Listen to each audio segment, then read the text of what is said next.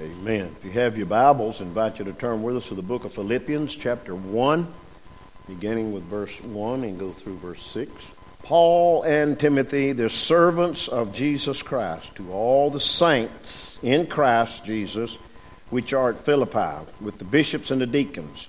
Grace be unto you, and peace from God our Father, and from the Lord Jesus Christ. He said, I thank my God upon every remembrance of you, always in every prayer of mine, for you all, making request with joy, for your fellowship in the gospel, from the first day until now, being confident of this very thing, that he, that is God, which hath begun a good work in you, will perform it until the day of Jesus Christ. You may be seated.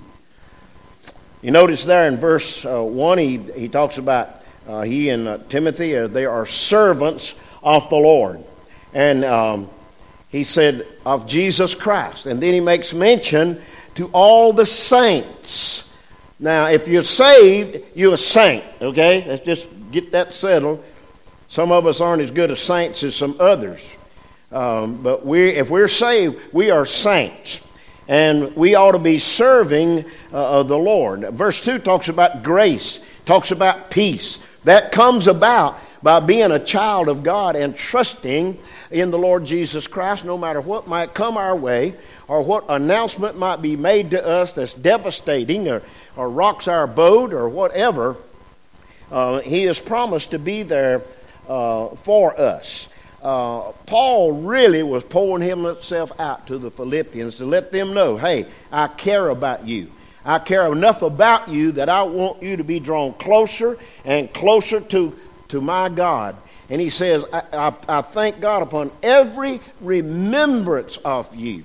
You know, I'm thankful that for what memory I have uh, to be able to remember and think about Uh, the rest of this day and, and tonight and tomorrow and, and the days next week about the Sunday morning and the Sunday night service.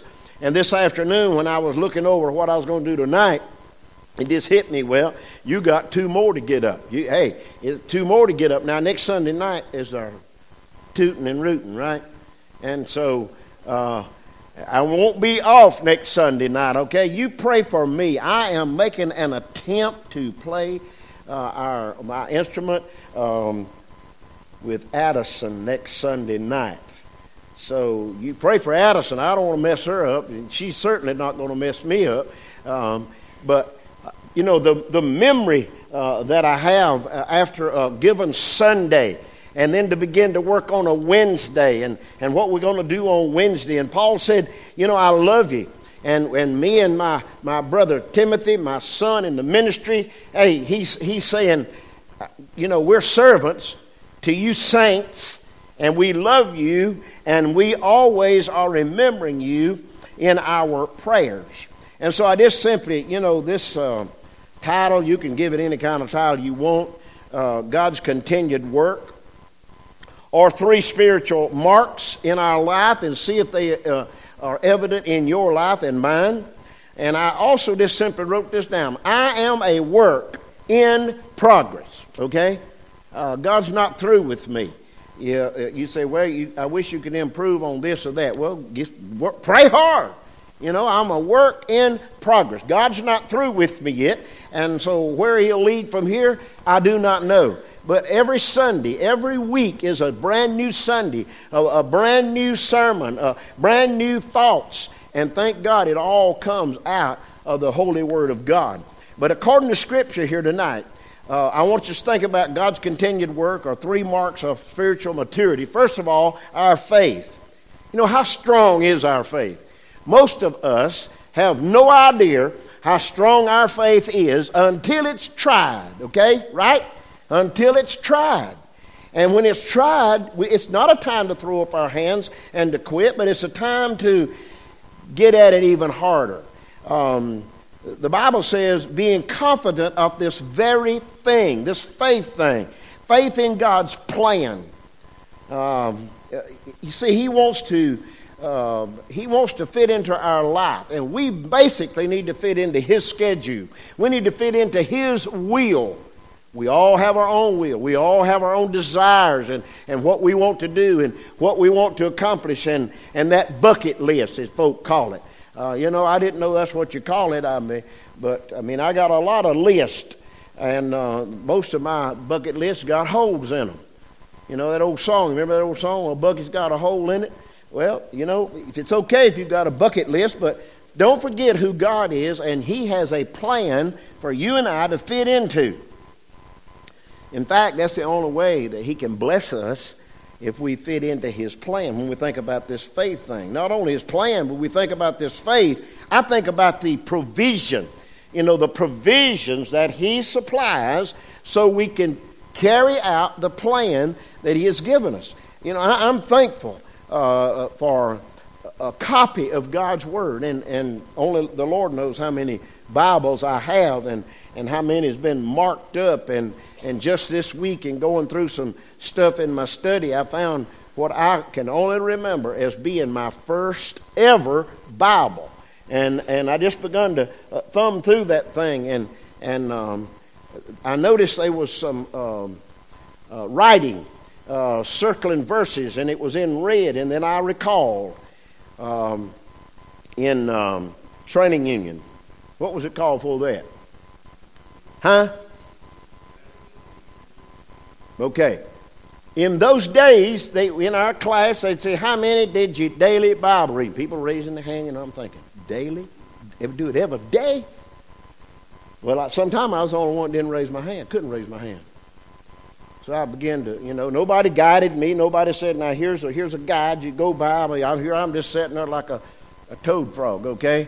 And so I, I, in looking back at that old Bible, I began to read. I'd just pick out a portion, and I'd read, and I'd write red in red when I read it.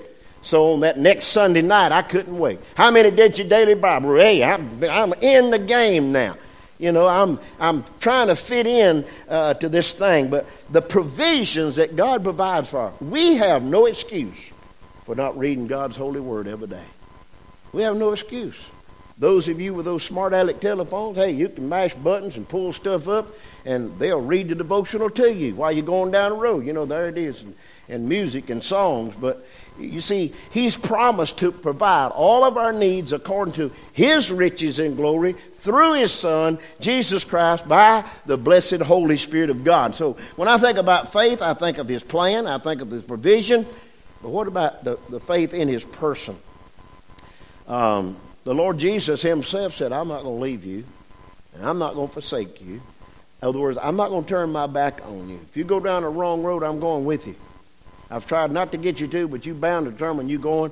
I'm going with you because I said I wouldn't leave you and I wouldn't forsake you. Um, man had a wreck, and the police questioned him about this. He said, well, I had the Lord riding with me. He said, well, I ought to get him in my car before we kill him. You know, hey. He he ought to be the pilot of all these vehicles that we're running around in. But Jesus said, I'll never leave you nor forsake you. I've gone to prepare a place for you, and if I go, I will come again. He is preparing a place. He will come again. He will come and get the church, not this building, but the people who are saved, who name the name of Jesus. That's who He's coming back for. Well, that's faith, okay? His plan, provisions, and uh, the person He is. But secondly, if we have faith in the Lord, then we ought to uh, have faithfulness, okay? Faithfulness. Um, what's that song? Great is thy faithfulness. Oh, Lord, great is thy faithfulness. The Lord is faithful. You mark it down, you can count on Him. He's going to be there for us, ins and out, up and down, hot and cold, mad, glad, sad. He is going to be there. But are we going to be there for Him? Are we going to be there for Him? What would you do tomorrow if you ran up on a person and you just sort of casually said, hey, you in church anywhere? No, I, I, I need to go to church. Well, we'd love to have you come to our church. Well, I would come, but see, I'm a, I'm a lost sinner, and I don't know what to do. Do you know what to do? Would you know what to do from right there if they said, I'm a lost sinner, and I don't know what to do? You pull up, at a lot of places pull up, and, and the person will roll the window down and say, hey, I'm lost, I'm hunting such and such, but do you know such and such a person? Yep, I do. And it'll tell you how to get there. You know, that's where we are. Where are we in our faithfulness to God if somebody were to, to throw that at us? Now, the Scripture says, when we talk about faithfulness, that he which hath begun a good work in you will perform it if we're faithful. That faithfulness. He who begun a good work. God don't want to drop it. He don't want to drop it. He wants to continue that good work in us. Um, first of all, when I think about faithfulness, I think about how secure we are. How secure we are. Jesus said, all that the Father hath given me, I have not lost a one. That's a promise from God. All that the Father hath given me. Now the Bible says, unless the Spirit of God draws a person, no reason for him to come. And if you have been saved, then, hey, you belong to him. And, and, and Jesus said, all that the Father hath given me, I know where every one of them are. I have not lost a one. Not only in securing, but when we, we feel secure, and like tonight, and it pouring down outside, I think about how he shelters us. How he shelters us. Um, Psalm sixty-three, uh, excuse me, sixty-one three says, "Thou hast been a shelter for me." When I think about that, I think of how secure we are. We're under the shelter of God. But a third thing there, and talk about faithfulness, is his stabilizing of us. Cassie's going to pull up Isaiah twenty-six three, and I want us to look at that together. Isaiah twenty-six three, "Thou." That's God, okay? God will keep him. God will keep every born-again child of God in perfect peace whose mind is stayed on God because he trusteth in God. Now, don't take that off, Cassie. Leave it up there a minute, please. Um, Thou wilt keep any person. Notice what it says. Perfect peace. Perfect peace. In other words, he's saying, I, I want to bind you together. I mean, I want to really tie you up. Uh, you know, it's a, it's amazing, and some of you guys and may ladies that have animals and you buy feed in these feed sacks, you know, there's a certain string that you can pull, and you just open it right up. But you got to pull the right one. You pull the wrong one, it ain't going nowhere. And sometimes I, I I I lose patience with it. You know, I can't, I done fingered around over here and fingered around over here, and first thing you know, I got my knife out and just whipping it out. But a lot of times, I know though, when I look at it, I know there's a certain line, there's a certain string here. If I pull it, it's so simple. I just love to hear it. You know, hey, I know I've done it good. I know I've done it right when I hear that sound. But he, what he what he's saying here, to bind together. You see, there's right strings to pull and to pull on God's string. He said, I want to hear from you. Call on me. I'll answer you. I'll show you great and mighty things that you have no di- idea about. Jeremiah thirty-three three, that's his phone number. Notice also, he says, thou wilt keep him in perfect peace, whose mind is stayed, planted, fixed on God. And and that is, we, we are linked together. Uh, Philippians two five, listen to what it says. Let this mind be in you, which was also in Christ Jesus. Linked together, thinking alike. For every born-again child of God in here right now. Okay? I escorted everybody out of here and brought you in one at a time. And just simply said, what did Jesus do for you? You'd make a statement and sit down. Bring another in. What did Jesus do for you? You'd make a statement and sit down. Basically, as a born-again child of God, the answers would basically be the same. Maybe worded a little different. But what I'm saying is when we go out to witness, when we, we talk to people about Jesus, I tell them the story of Christ and how he died and rose again and wants to save them. If they get saved, fine, but what if they don't? And then you come along right behind me, and if you don't tell the story just like I've told it, not word for word, but to let them know, hey, Jesus died, rose again, and wants to save you, then they get confused. I was speaking to a Catholic lady. She was very nice. She listened to me. And I said, tell me about the Catholic. She said, I have to be honest with you. I've been in there since I was a child, and I'm just as confused now as I ever was. Why? I don't know why. And I'm not just talking about Catholics. It's, it's others, too. You know, hey, some believe you can be saved right now and lose it before you get home. I'd be scared to death to go to bed at night if that's the kind of salvation I had, whose mind is stayed on thee. You know, I don't have to think twice and know what Jesus has done for me. I don't have to think twice and know that God loved me so much that he sent his only son. It's not a question. I don't need a second opinion. Okay, look what he says. Thou wilt keep him in perfect peace whose mind is stayed on thee. Here's why. Why? Because he trusteth in thee. In other words, trusted, surrendered unto thee.